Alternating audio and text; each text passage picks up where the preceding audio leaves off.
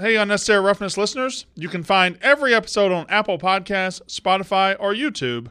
Prime members can listen ad free on Amazon Music. For us, golf is simple. It's a chance to get out and have some fun with our friends. But inevitably, little things have a way of ruining it. The group ahead is taking forever, you can't find the fairway with a map, and the bev cart is nowhere to be found. And the best way to make a bad day better is Fireball Whiskey. You get their nips, the little shooters. They are great, makes bad day way, way, way better. Make sure to grab the new Fireball Birdie Shot Club. It's literally a golf club filled with Fireball nip. Put it in your bag, it'll fit right in that side pocket. Drink Fireball nips and have a great time on the golf course.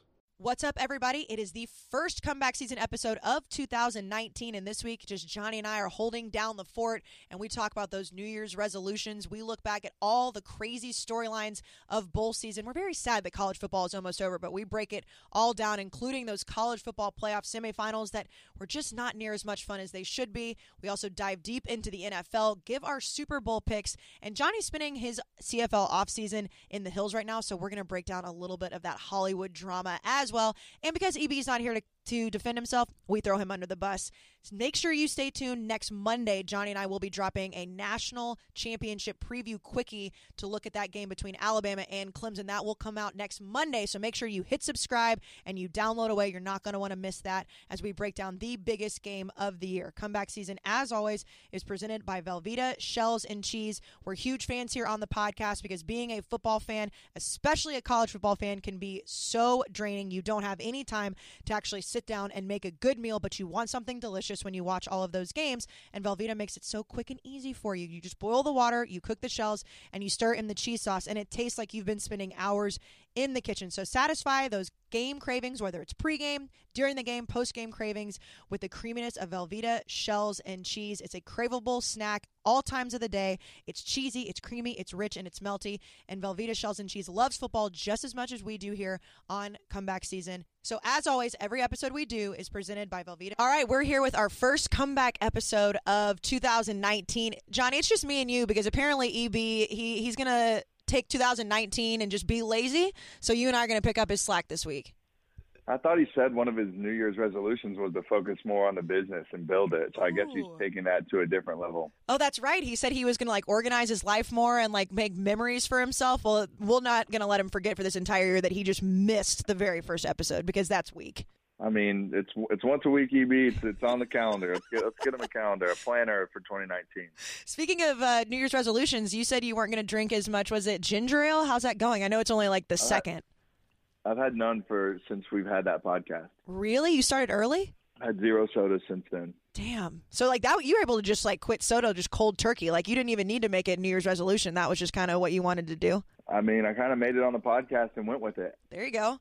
I so my New Year's resolution was that I was going to blog more, which was really just on the spot because EB put me on the spot. But I will say I blogged over the holiday, and every blog that I did, people were like big mad at. I blogged about the Cowboys and how I didn't think Jason Garrett should be playing everybody through the four quarters against the Giants. People hated me for that.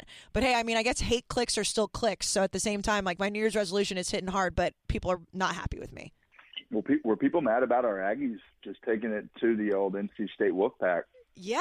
Well, to be fair, I did kind of pop off on social media as well. Like at one point, I think it was when the very beginning of the game, obviously Kellen ripped off that like 60 yard touchdown, and I was like, oh, they're going to absolutely destroy them. And I tweeted it a little bit too early. And then about halftime, I was kind of regretting that. But I mean, it eventually wasn't even close. But were you nervous at all? Because I got kind of nervous. It, it made me a little No. bit uh, worried.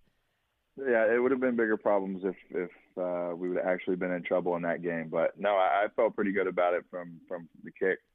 Before we even get to all the games that we talked about, and of course, like we've got like the big New Year's games, we've got the college football playoff, everything to get through, and then looking uh, forward. But that A and M, this A and M team, and I know like when you were there it was a little bit different because it was like as high as A and M has really ever been, and then you know going into the seasons after you left, and it was kind of that October November decline for A and M. This year with Jimbo, it kind of rode that roller coaster, and I actually think ESPN for once did something really cool, and they put up a graphic of like his huge contract, and then winning early and barely losing to Clemson, all that, and then the fact that that LSU game kind of sent them out of the regular season on a good note, winning a bowl game. Do you think that they're in as good a position as they could have been, even though they had four losses this year?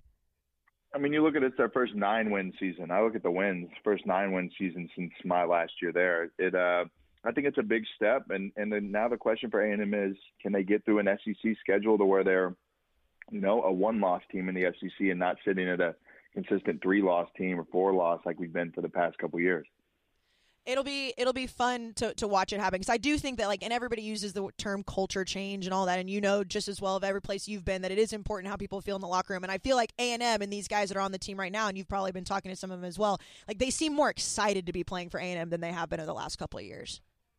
No, I definitely think there's a ton of excitement around the program, as much as there could there could be. If you look at A and M's facilities and everything that is the program now, especially with a coach like Jimbo, I think it's in good a situation, good a position as you'd want to be. Now it's can you go out and play these games week in and week out and be consistent. That's what the best teams are. That's what Alabama is. That's what we that's what we didn't see uh, with Georgia. You know, no matter how good a guy you have, is can you be consistent week in and week out through the SEC? Yeah, let's just jump right into that, Johnny, because I'm going to be honest. I am never going to forgive Georgia for that showing uh, the Sugar Bowl the other night because not only were they playing Texas, and I know you and I both said we would never pick Texas because that's what Aggies do, and no matter what Longhorns say, they would never take A&M as well. But I also really believe that Georgia is the better football team. I put money on Georgia. I was talking mad shit in the office about how I think Georgia was going to get up for that game to prove that they maybe should have been in the playoff, and I have no idea what happened to Georgia. I can't even explain how bad they looked the other night. I, the more the more I started looking at it, and the more I started looking at this game throughout the bowl season, I saw more more just big holes in this. First of all, how we were all over Georgia in this, and that just never seems to be the case. But you look at Texas, their receivers were huge. Humphreys and and and the rest Johnson, the rest of those guys played incredible. So you look at the size advantage of those guys and the way that they played uh, impressive as, as as a win as you'll see from Texas for sure. But um, I, I expected different, but but what a win! I think it's a great win for Texas. It is great, and it, and I said this earlier today. We were talking about just the playoffs and kind of how like if it should be expanded and who the best teams in the country are. Like you watched the way Texas played last night. I don't think that they could beat Alabama or Clemson because I think that they're by far the two best teams in the country. But I think if you put that Texas team that played last night up against almost anybody else right now, the way they played, like they you could make a case that not only is Texas back, but they're they're one of the top teams in the country, definitely in the Big Big Twelve. You have to give Texas a lot of credit. They beat they beat you know a team that should have been in a playoff, and they beat a team that did get into the playoff. So they beat a four and five team, you know, in the country throughout the regular you know throughout the season. So that's that's as impressive as it gets. It's painful though. It really is. It's painful for so many reasons, like I said, and that was something I was so sure about. I think I actually said on the the Sports Advisor show that I did with with Big Cat and Dave, I said like uh, Georgia by a million, and I've not been let down all like the first thing that happened when I walked into the office today was Dave gave me the horns down because I kept doing that last week. So I'm never forgiving Georgia, but I do think, and, and this is a question I feel like you can answer as well, because you obviously played in games that there weren't championships uh, on the line in bowl season. It's like the whole narrative of, oh, well, this game just doesn't matter. They don't care. They're mailing it in. Is that a real thing that you're seeing teams do in bowl season? Like, I don't understand that thought process. Like, why Georgia would just be like, well, fuck it. We don't really feel like playing because we're not playing for a championship. I thought always the goal was to try and get into a BCS game. Even even in the BCS era, that you know there was four BCS games. Still wanted to be into one of those. You know, no matter what, that was as big a bowl game as you could be into. So I see the different bowl games around the Tax Slayer Bowl, whatever these crazy games are. That that's different to me than being in a BCS game. You know, that's still uh, classic as big as it gets. So I, I don't buy that in, in this case. So the goal you, of every year is, is to go to a national championship or BCS game. I would have loved to get into a BCS game.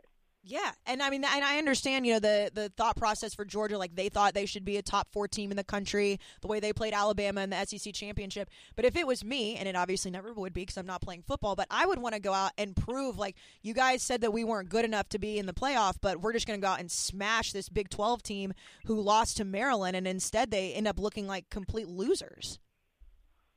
I mean, I think they looked exactly like they did earlier in the year at LSU that made everybody go, oh man, maybe Georgia isn't as dominant as we thought.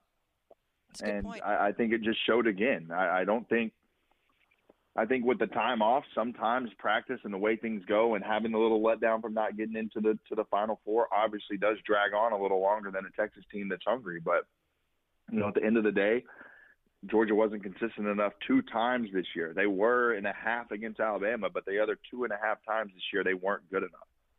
Yeah, and, th- and that game against Alabama is what everybody was pointing to, and, and it, they ended up making the right decision not putting them in the playoff. But then you look at that Alabama OU game, and I know that you and EB both picked OU to cover. I took Alabama, which early on I was 100% sure I would be okay because that looked like an absolute ass beating.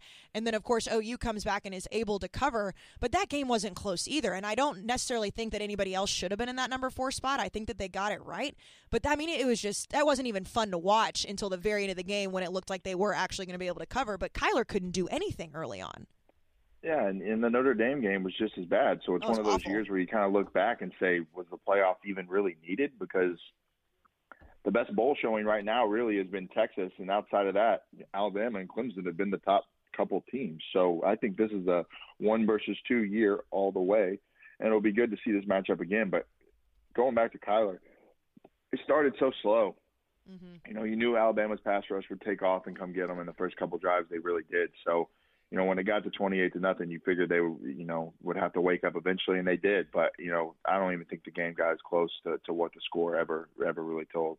Definitely not. And it was early on too when you were seeing that these Alabama defenders were able to get to him and drag him down with like one arm. And meanwhile, you know, we we talked badly about Big 12 defenses all year, but it was like there were entire teams that couldn't stop him, but Alabama was able to. And I think that that's kind of a, a caveat of maybe what it could look like in the NFL with Kyler. And the big question right now is obviously OU was not going to probably beat Alabama, and if they did, they were definitely not going to beat Clemson. But Kyler Murray is still the best player in the country, uh, at least you know one A, one B, depending on how people feel about Tua. And he's got this crazy decision that's coming up whether he's going to play Major League Baseball where he was drafted last year, or maybe he could go into the NFL. Do you look at a game like that against Alabama, against NFL caliber defenders, and say, maybe he should stick with baseball, or is that just because I mean he's going to be playing with an NFL offensive line too? So is it going to be a completely no, different that's game? that, that's just the, the the heat of the moment talk right now. I feel a little bit. I, I feel like teams and people that look at him as a football player know from the season that he's had um, what kind of player he is and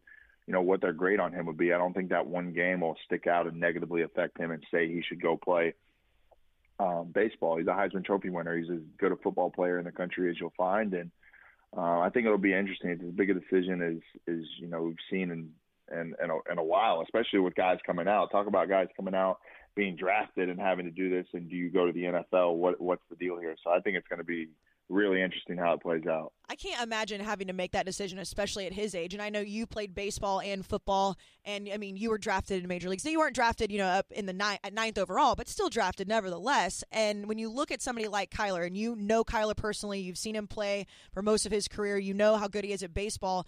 Do you look, if you are him at this point, do you look at the money that's involved with baseball and then also having to go through, you know, farm leagues and minors and all that? Or do you look at it and you say, I love one sport more than the other? What would you take into consideration? I mean, listen, it's going to be up to him and what he wants to do. I'd like to see him still play football. I think it would be, I think it would be awesome. I think baseball is something he could always go back to after the fact if if he didn't like it. But you know, it's going to be up to him. But I, I would like to see him still still keep playing football. I think that's selfish too because I'm the same way. Like I love football so much more than baseball, and I've been making that argument. Like, oh, absolutely, I would much rather see him play football. And everyone's like, well, the money's not guaranteed, and you know, you do get hit every single week. I'm like, yeah, but he's really fun to watch. Yeah, but his uh, his rookie contract would be guaranteed if he wins. So if he gets drafted in the first round, his contract's you know for the most part almost 100% guaranteed. It would be more than what is any pick in the first round. Um, even early second round would be more than what he got for being the the pick that he was in baseball. And you and EB talked about this one time when we were on the podcast discussing this exact thing. I guess it was maybe whenever Kyler uh, came out and said he was going to be playing football again uh, over the summer. But when you look at like what it takes to actually make it to the major leagues, and you guys kind of went through it and said it's just not as easy as people think. Like that's something that even though you're drafted ninth overall, you look and you say just the path to having to get to a major league roster just might not be worth it. Oh, it is. It is as hard as it gets to climb up that ladder and anywhere in sports. Um, no guarantees. I, I've seen some of the best baseball players that I've ever been around from high school that went on and played in college and get drafted and and never make it out. And there's a select few that um, obviously do, but it is the minor league baseball is as hard a trip and a harder route as as you can imagine in trying to make it to, to the big leagues. If you and I know it's going to come down to Kyler and everybody's different, but if you were Kyler at this point, would you choose football? I, I mean, he obviously sent his papers in to see where he's going to get drafted. I, I remember mine coming back and what they were, and that um, pretty much firmly cemented where what my decision was going to be. You know, if I would have got something back around a second or third round grade, uh, I probably would have gone back to school. Uh, I had two years left, but obviously to get first round grade, um, you know, is different. So it'll go up to him and depend on what those papers come back and say. And ultimately, I don't think he's going to come back and play another year. So, um, you know, he'll know. You know, he'll know if he's to, you know, but hey, NFL teams have to know as well, you know, before they would even draft him, Kayce. Yeah, that's true. I just can't imagine being that good at two different things. I really can't. I, I mean, I know, and like being as good as you were uh, at A and M, and like a lot of these guys that can leave school early. I'm like, I can't imagine being that good at one thing, let alone two. Especially at the ages you guys have to make these decisions because you have probably your families and your friends and your agents and everybody in your ear, and it's like, I really just want to go out and play a sport, and I can't imagine being that good at it like he is with two different things at this point. I mean, Deion Sanders, I think, played a football and a baseball game like in the same Insane. day or something like this. Like this guy is insane. It was Bo Jackson. It's the same thing. It's just like these guys that can do both, and Kyler being one of those. It's awesome, and it really sucks because I would have loved to see him finish his career in an A and M uniform because if he was that good at OU, uh, that would have been pretty fun to watch. But we'll see what he decides to do. I know it'll be whatever happens, he's going to be good at it. But I'm I'm sad that he's done playing college football because who's next? I mean, you look at a lot of these. I mean, obviously Trevor Lawrence, that Clemson game you mentioned, like that was just an absolute trouncing of a game. Notre Dame didn't even belong on the same field, and now you're looking at who's going to be that next guy. And I think Trevor Lawrence could be a Heisman Trophy winner in his career because of how good he's looked all year, especially at the fact that he wasn't even starting going into 2018. Yeah, without a doubt, he's thrown 27 touchdown passes and four picks. You know, Insane. I think just watching him versus Notre Dame, the throws that he's making, being able to throw the 10 to 12 yard speed out like on time, great, great accuracy. Just the the concepts that they're running at Clemson and what they're doing in the run game has made it really easy on him. But even even with it being you know the way that it is with the run game, he is doing things um, that are that are you know you don't see in second or third year guys. So he's definitely on a path to be one of the top players in college football for for years to come. And Clemson is so balanced too. You talk about how good he is, how good that offense is, and then early on in the season when they played A and M, that defensive front kind of had their wake up call because A and M's offense was able to run all over them. And at the time, obviously, second game of the season, who cares? But when you look at Clemson this year and the way they've finished out, and they've been good. That's no secret over the last few years. I think they're the most balanced they've been because of how good they look on both sides of the ball. Yeah, I think this is the best their run games looked, and and you know you watch the Notre Dame game the other day, and you're just waiting for him to break one. You know, he breaks a 60 yarder to really bust the game open and make it you know out of out of reach for Notre Dame, and I think that's just how explosive they are in the run game, and that can happen anytime. So uh, you know, Alabama's definitely gonna have to be careful. This is a, a good a team as, as they played, the best team they played all year, in my opinion. Yeah, no question. And I, you talk about people getting mad on social media. I had uh, Notre Dame fans very mad at me on Saturday night because I ripped off a, a, tweet something along the lines of the silver lining is that Notre Dame doesn't have to deal with a fake dead girlfriend story this time around. I know you were uh, you were part of the Heisman Trophy race with Manti Te'o, and I like it just sucks for Notre Dame fans that they get on these like the the national scale. I mean, they're obviously always going to be a blue blood program because they're Notre Dame. But the last time they were on this scale, they had the embarrassing thing happen with him, and then they got trounced in the national championship against Alabama. And it takes all these years to get back onto that platform, and they just lose again. It's like, do they need to join a conference? What do they need to do? Because if this continues to happen, it just is humiliating for Notre Dame fans. Yeah, I mean, right now I think they have it pegged to where you know they can put themselves in a position with their schedule to to get in you know, and be undefeated and have a chance to do that every year. So, you know, obviously joining a conference or a strength of schedule, which I don't think Notre Dame is going to do. I don't think that's going to happen whatsoever. And they are content with doing exactly what they're doing right now, getting to the big dance and shitting their pants. So, but how did they fix that, Johnny? I mean, obviously, like they're playing other Power Five schools. You know, it's not like they're going in and just playing FCS teams every single week. But at the same time, like how many times do you, you know, what can you do, I guess, to fix that on a national scale where you don't look like complete buffoons on the biggest stage of the year? Yeah, I'm also watching the game too, and, and you look and they have all American safety that goes out in the first half. Like injuries like this and things like this that happen you know, uh, it changed the game dramatically. When you have freshmen and young guys and they're playing for a guy who's an All American, does definitely makes a big difference.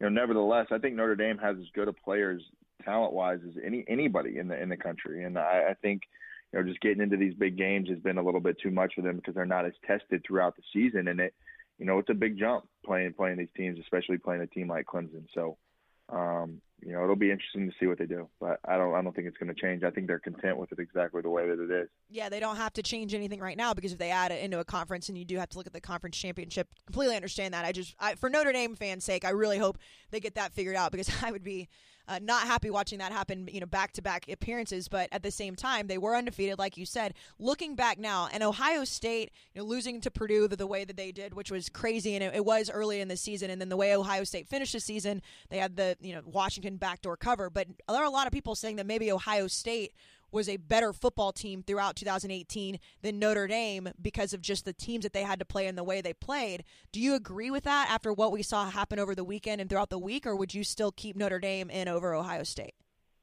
I mean, there was never a doubt and debate when we were going through, you know, picking the four teams and seeing who was the best four teams in the country. That do we think Ohio State should have got in over Notre Dame? Mm-hmm. It's only after the fact that we've been thinking that. So, you know, obviously with the with the egg that Notre Dame left in the Cotton Bowl, you'll sit there and say that all day long, and I'm sure Urban and Ohio State would as well. But you know, after the fact, you look at the Purdue game, and and even looking at a Michigan team that they beat, they got trounced mm-hmm. by Florida in bowl Ugly. season. You look back at everything and say, where Ohio State's wins even enough to put them in that contention? It's just wild to look at all these bowl games, and it's like, I mean, I had zero doubt that Michigan would like I thought it would be a close game against Florida, but the way that looked, that looked horrible. And then Ohio State and Washington, I did take uh, I took Washington just because I, I didn't know exactly what Ohio State would show up. But it what it asks, what it lends me to think, and I I know this argument happens all the time, and it's never going to really be a true answer. But it's like if you made these bowl games mean more, whether it's expanding the playoffs, whether you do the playoffs after some of the bowl games have been played, whatever it may be. Like it feels like Michigan didn't show up because they were just pissed they lost to Ohio State the way that they did, and it goes back to if these guys aren't playing for anything, you know, some of them sit out because they want to be ready for the NFL. Some of them are just like, whatever, we're just here to collect our bowl gifts. Like, how do you fix that? Is expanding the playoffs the only way to make guys really want to play harder? I think uh, I think the playoff will get expanded in time, but I, I don't buy into not showing up for for bowl games. I, I don't get it. So it's a game on your schedule on your season. Um, I, I don't buy it. I don't get it. I don't understand why Michigan would want to go out and get trounced by by by Florida and a team like that, and and not show up. So I don't ever buy the excuse that teams don't show up because it's not a meaningful bowl game. But I'm sure if EB were here today, he would dispute that to a T. Oh, he definitely would. Well, in his opinion, he probably thinks everybody should just sit out and get ready for the NFL, even if they're going to be drafted in like the fourth round, right? Facts. like I mean that's just EB, but I do I do think that there's you know a certain degree of of like guys not wanting to play. I guess I kind of understand it, but at the same time, I would much rather see him play. It's more entertaining because then you look at you know the LSU UCF game, which I early on I was so scared UCF was going to win that game just because I have been talking just mad shit about them all year. I don't like the national championship thing, but at the same time, LSU was playing like their like fourth string secondary. You know, the UCF didn't have McKenzie Milton, but that game was pretty interesting. It ended up not being near as much fun as it looked like it was going to be for UCF, but that made me a little nervous, Johnny. I'll have to admit that. Yeah, it it, it was when I when I saw the score uh, the the game. I didn't get a chance to watch it, but when I saw the score, I was shocked that that it, they scored as many points as they did. But I think you have to still give UCF some credit for as good a year, you know, the last two years that they've had. It's been a good run. I still think they'll be in the mix, you know, for the for the next couple years. Do you think that if they have another undefeated regular season like they did last year and this year, that they should be in the conversation to make it into the playoff? Because even though, I mean, I think the final score of LSU, the LSU game was like 40 to 32. You know, early on, I think UCF was up by like two touchdowns. And it really, by the time LSU took over the game, it just was never really close anymore. But I can see the argument being made is like they're hanging in with LSU in these bowl games. Uh, do you think that they deserve to be in the playoff, even though they're not a Power Five school?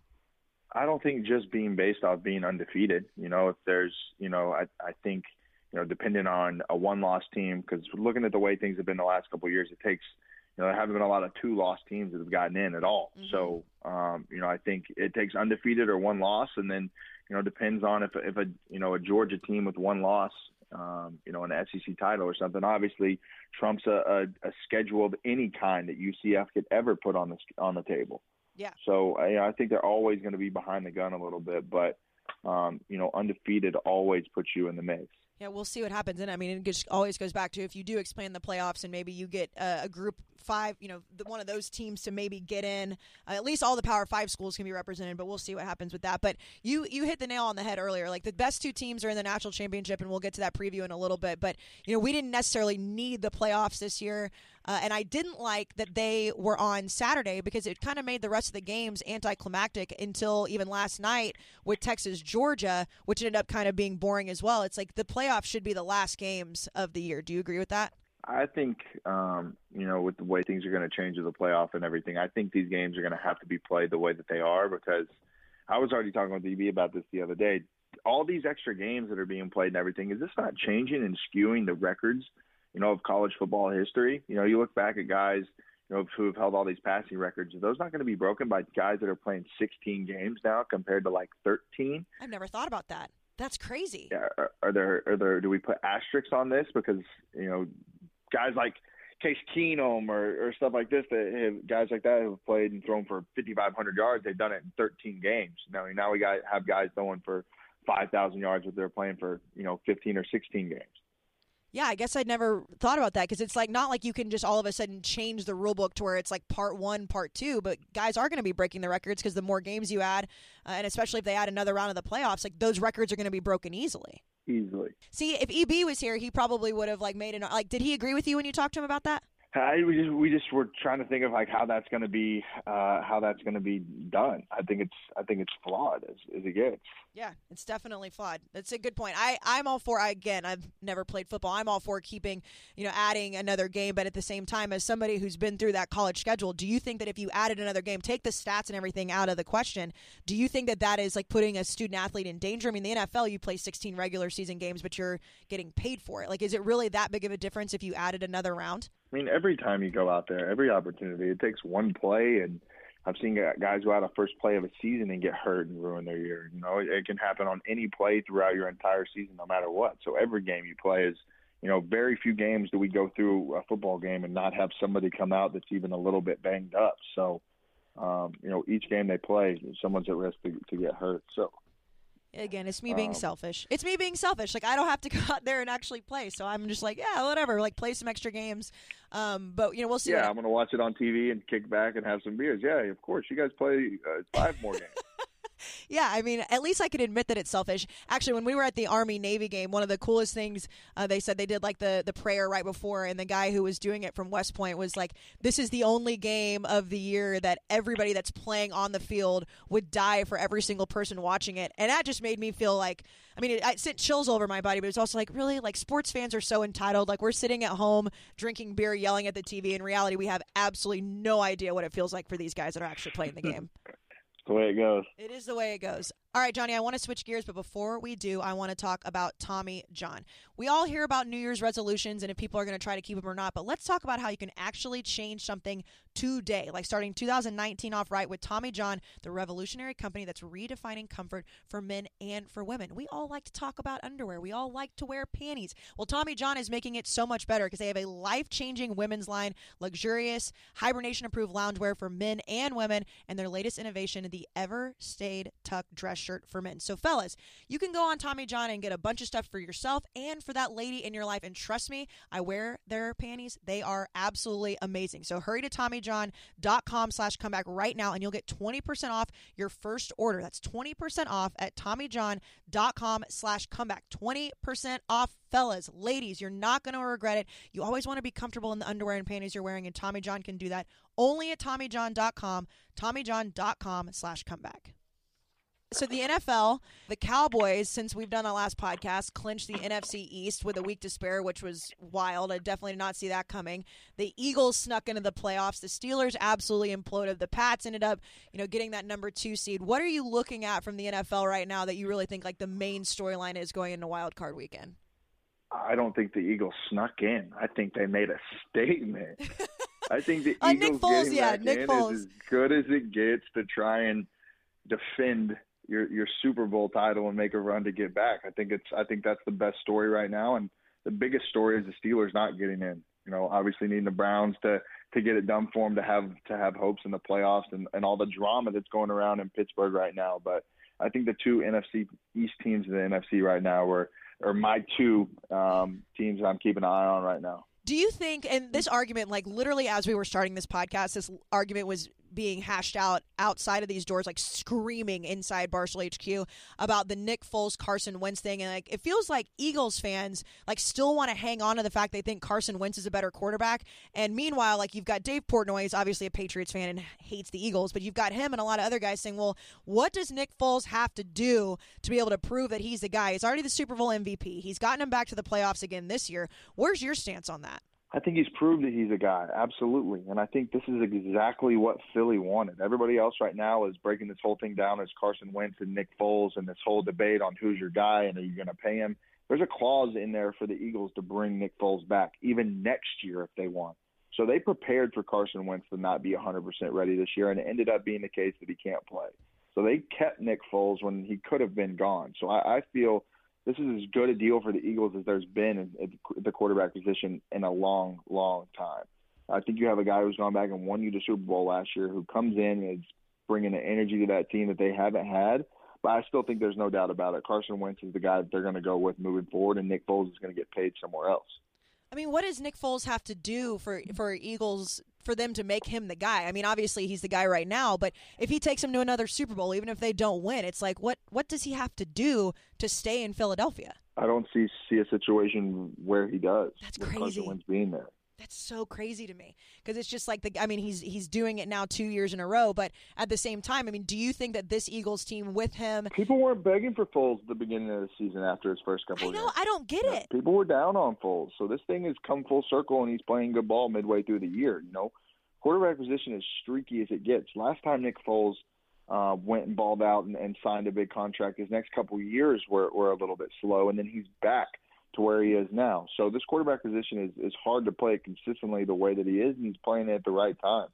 You think they can make a run for the Super Bowl? Uh, I think they have, uh, you know, obviously have a harder run than they did last year and get in a bye. Um, it's always hard for for a team to play an extra game and still get in, but I think they're dangerous right now. I think they're going to put up a hell of a fight.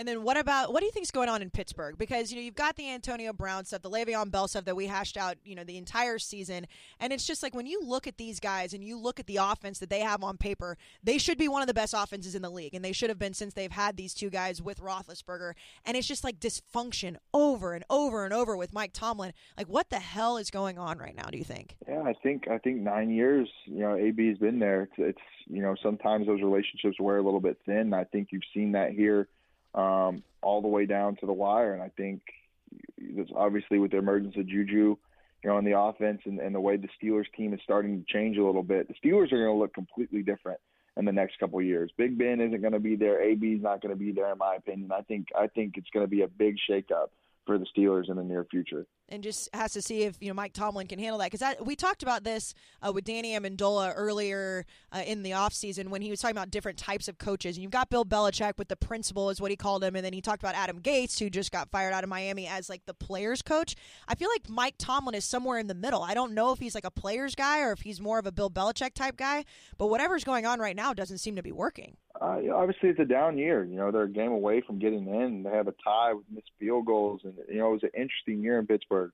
Uh, they're on TV a lot, so you see a lot of their games. And a little bit different year than they had. They had a ton of drama with the Le'Veon stuff. You know, it was a, it was a weird year in Pittsburgh with a nine six and one record. You know, that's not what they're accustomed to. But you know, I don't I don't count them out as far as moving forward. No no matter if AB's there, uh, I think Big Ben will be there. They'll have Juju, they'll have Conner, they'll have guys around that are good enough to put them in a position they need to be. I think they'll bounce back just fine. And what do you think about the way the Patriots are playing right now? And I know that the last time that we recorded, the Josh Gordon stuff hadn't happened. You know, your boy, uh, not you know, going through a hard time again. But the Patriots offense was going to look a little bit different without him. They end up, you know, getting that number two seed and Tom Brady playing really well, you know, down the stretch. Do you think that this is another year where you're just going to automatically see them in the AFC Championship? I don't think anything's automatic this year. I, you know, I think this is an interesting year in the AFC. I think it's. Uh, it's going to be fun to watch for sure. I, I think anytime they have Brady, anytime they get the bye, that puts them, you know, in a in a greater chance to get back. I think they have as good a chance as anybody with the experience they have. The playoff Patriots, you know, I think they're going to be as tough to beat as anybody in this entire playoff bracket on either side. Yeah, I agree. Anytime you've got the, you know, you've got Brady, you've got Belichick, it's hard to count them out, and especially because there is so many kind of toss-ups right now with what both of the AFC and the NFC look like. But uh, before we move on, have you? I mean, I know that the Josh Gordon stuff is obviously very sensitive and everything. Have you had any conversations with him uh, since he decided to take a break from football? I haven't. I haven't heard from him. I heard from him a week before, um, and, and everything seemed to. And uh, you know, my heart obviously breaks for JG. You know, I saw him getting back on the field, playing. It was fun watching him again. You know, we spoke on here about how I thought it was the perfect coaching staff, um, uh, the perfect situation for him, and you know, I wish him nothing but the best. Maybe, maybe he doesn't want to play right now. Maybe his heart's not in it. But you know, to JG, you know, I wish you nothing but the best. You know, uh, I'm always here for him. But you know, I think the Patriots knew that that was the risk with getting him, and and they knew that that was a possibility. That with his situation, he was always one day, one bad day, one bad slip up away from um, from not playing, and and um, you know they obviously knew it. So you know, hopefully everything um, in his situation and his life, even outside of football, will, will be all right because that's what I wish for more than anything. Well, and that's been your whole motto is that everybody's always coming back from something, and the whole reason you had your own comeback season and the podcast and everything else, that there's always something that you're trying to fight back for. And with him, and I know you know him personally, and you've seen him struggle, and now that he's continuing to, do you believe that that we'll see him uh, back on an NFL field at some point? I would think so. JG's a fighter, and you know, hopefully the situation won't put him in too bad a standing to be able to get back. You know, hopefully this isn't an indefinite suspension where he's climbing this uphill battle that'll never get back to the NFL. You know, I want to see him. I hope to see him play football again, but more so than anything, I just hope he's hope he's okay mentally, um, and, and he's doing all right. Absolutely. Well, I'm going to switch gears completely before we get to uh, the national championship preview. But another one of your Hey, boys. Put you on the spot. Super Bowl pick. Who's making it out of these playoffs? Ooh, before we move on? Super Bowl pick. So I, I mean, I, th- everybody's going to say that I'm being completely biased here, but I think that the Patriots are going to make it out of the AFC. The NFC, like the my my. Oh, I don't know. My bias is trying to. I, I don't. I just don't think Dallas is actually going to make a Super Bowl run. But the like the Dallas-born native inside of me says maybe. Ooh, I don't know. Who are you taking out of the NFC? I'm going to go AFC with Patriots. Let me think on the NFC. That's tough. Who you got? Out of the NFC, uh, I'm gonna I'm gonna take the Rams. Ooh, that's not bad. That's not bad. But sneakily, my team that I'm pulling for the most out of the the Saints. The Saints. See, I was. think the, I, I, I think Drew Brees. I, I think is as good a story as it gets this year. I'm I'm watching the Saints and, and Drew Brees as close as it gets throughout the playoffs. I feel like the. Last year was as tough a break as it could get versus the Vikings. So I, feel like this is a redemption tour. And so, what about the AFC? So I'll take. You know what? I'll change from my Rams pick. I'll, I'll take the Saints out of the NFC and, and from the AFC. Give me the Patriots. Yeah. I think so. I think I'll I'll go with the Rams. Like the the Rams are, are the team that I really want to see be good because they have great storylines and obviously I love what Sean McVay is doing. I just I, I feel like it's so easy and so cliche to just say like the Patriots are going to be there and and last year I didn't think the the Eagles had any chance to beat them and they obviously did. But I just feel like it's like in the AFC you just automatically say the Patriots at this point. I do think Dallas got the toughest draw out of out of anybody for sure. Uh, out uh, playing the Seahawks, I think is a tough a matchup as anybody's going to see in the first round of playoffs. Do you think that this? So I, I, we talked about this on the radio today because I I didn't like that Dak was playing all the way through the game in Week 17 against the Giants and all this stuff. As a quarterback who's played professional football, you've played college football, you understand more than just all of us sitting behind a microphone. Was Dak Prescott playing in that game till the very end and as good of a game as he had, even against a garbage Giants team? Is that really good for momentum, or is that something that fans look at because they won and because he didn't get hurt? That that's now what they're saying is, oh, the, the Cowboys are going into the wild card weekend against the Seahawks with momentum because he played so well. I, think there's a mode that Dak can put it in to where he's more cautious and more aware of what's going on. Obviously, you can have somebody get rolled up to you at any time, um, God forbid, but but nonetheless. I think he was in a very safe mode the other day. I think getting in a rhythm and continuing to play and not you know, being away from it from a week is a good thing. I think the Cowboys did the right thing, resting Zeke, playing Dak, and just enough guys. Um, you want to be out there, you want to be playing. I wouldn't want to take a week off.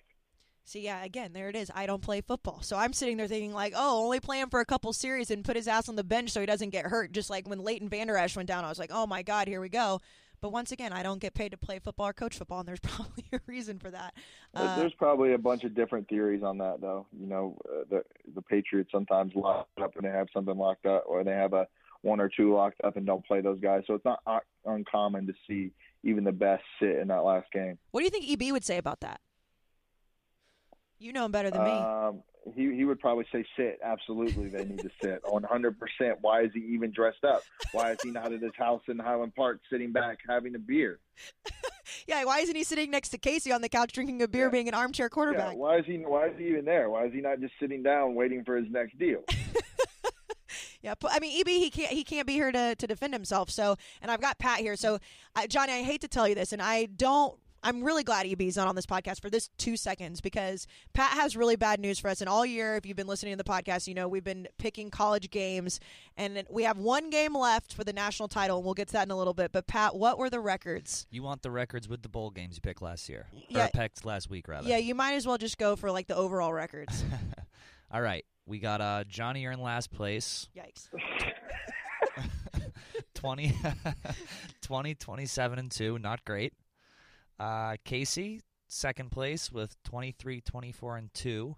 In EB, the Bulls saved him because he went 4 and 1. He finished at 25, 21, and 4. It's devastating news, Johnny. And on to better news. Moving right along. the the thing that stinks is that like we can't like picking the national championship, which we're gonna do. It's like it doesn't even matter because he's already won, and his like lock of the year or the century or whatever was LSU, and that hit too. So like he's gonna be insufferable once he finds out that I don't even know what we owe him. I don't even remember what the bet was.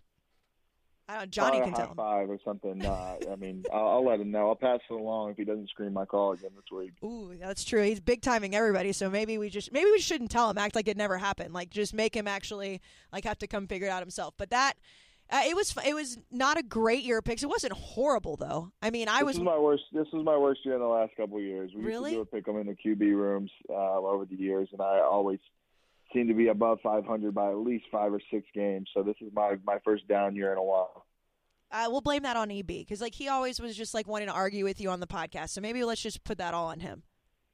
Maybe, maybe I'm not accustomed to seeing Canadian football and I'm watching. I don't know. There you go. Yeah, blame it on Canada. Like, who's going to be able to prove you wrong? Just blame it all on Canada and like the the fact that people drive on the wrong side of the road. And speak French. There you go. That's what I would do. That's that's a spin zone that you uh, nobody can prove you wrong. Before we get to that national championship game, though, I have to know about what you think that's going on with your boy Drake and Kanye West because you know you you kind of live the the the life where you supersede sports, you've got the celebrity status, you hang out with celebrities, so you kind of see this from a different way that we do. But we're sitting here looking at this, and Kanye West is mad because Drake followed Kim Kardashian on social media, and I just don't understand how this is actually a a headline, but b like why would he be so mad about that? I understand the rumors, but like what are we doing here, Kanye? Uh, yeah, I think 2019 is going to be the year. Yay! This is obviously under his skin all the ways, but everybody know he's pretty much having open therapy sessions right now with his tweets every single day. So he's on fire. But this is uh, this is some old school California Hidden Hills Calabasas beef that I'm in the middle of right here. It's all happening right around the corner. So I, I'm in the middle of it right now. I, I can't wait to see it unfold a little bit more. But he is triggered triggered. And like now he's going on Joe, Joe Rogan's podcast which I can only imagine how crazy that's going to be. You know he's having meetings with the President Trump at the White House. Like uh, Kanye is just like on a different planet right now. But as somebody like you who lives in the middle of it who's friends with these guys who has seen it go down like this is real beef right? This isn't just something that's manufactured for PR reasons or for headlines or TMZ or whatever. Like this is like a real life problem that Kanye has that Drake followed his wife on Instagram I think these are just guys that are extremely public, and and sometimes Kanye just says whatever the fuck he wants, and and you know people make a big deal out of it. You know, I don't know if this is real beef or anything like that because it seems to be, you know, the the beef that I never thought could come back from the Meek Mill and Drake beef is obviously, you know, on to to better days in 2018, 2019. So I don't think anything's too big to to overcome the rat beef anymore do you think that if there was actual rap beef between Kanye now, not old school Kanye, and Drake, that it would be a close competition, and who are you taking in an actual diss It track? sounds beat? like Kanye's a little worried about Drake. Like he's gonna call somebody to come beat him up or something. I don't I don't understand it. So it sounds like Gay's a little defensive here, and, and Drake's got him on his heels. I don't feel like Drake's the type of guy that's just going to be like sending out guys to go beat somebody's ass. Like I could be No, wrong. He's just kind of sitting back and not saying a lot during all this. Kanye's just kind of talking recklessly. Yeah, but I mean, I'm all here for for rap battle beef, especially during the football offseason to give myself some excitement and some drama. And if those two fire off diss tracks, I'm totally here for it. I'm gonna take Drake just because I like Drake better than Kanye. But at the same time, like if old school Kanye comes out firing like back in his like true prime, we could have some pretty entertainment rapping going on. Oh, I'll be listening. Yeah, I'm totally there for it. No doubt about that. Well, we can definitely never get enough drama here on Comeback Season, the podcast. And hopefully, there will be a lot of rap drama that continues us through the offseason and drama, Pat, next week for that national championship game between Alabama and Clemson. We will be talking about that, though, on an episode that's coming out on Monday. Like I mentioned at the beginning, Johnny and I will be dropping an exclusive quickie of Comeback Season to break down that matchup. And Johnny gives his keys on what both teams need to do to be the champions in 2018 2019. Comeback season is presented by Velveeta Shells and Cheese. But before we go, I want to talk to you about Robinhood because starting the new year, investing your money is extremely important. Robinhood is an investing app that lets you buy and sell stocks. ETFs, options, and cryptos all completely commission free, and they strive to make financial services work for everybody, not just the wealthy. So it's 2019, it's a new year, it's a new you. So why not find a non intimidating way for stock market newcomers like yourselves, like me, or if you've been doing it for a long time, to invest with true confidence? It's simple and it's intuitive. And right now, Robinhood is giving our listeners a free stock like Apple, Ford, or Sprint to help build out your portfolio. So sign up at comeback.robinhood.com. That's comeback.robinhood.com. Start 2019 off the right way. Invest your money. Let them help you do it. It's not intimidating, like I said, and it works for everybody the rich, the poor, the new, the seasoned. Robinhood has you covered.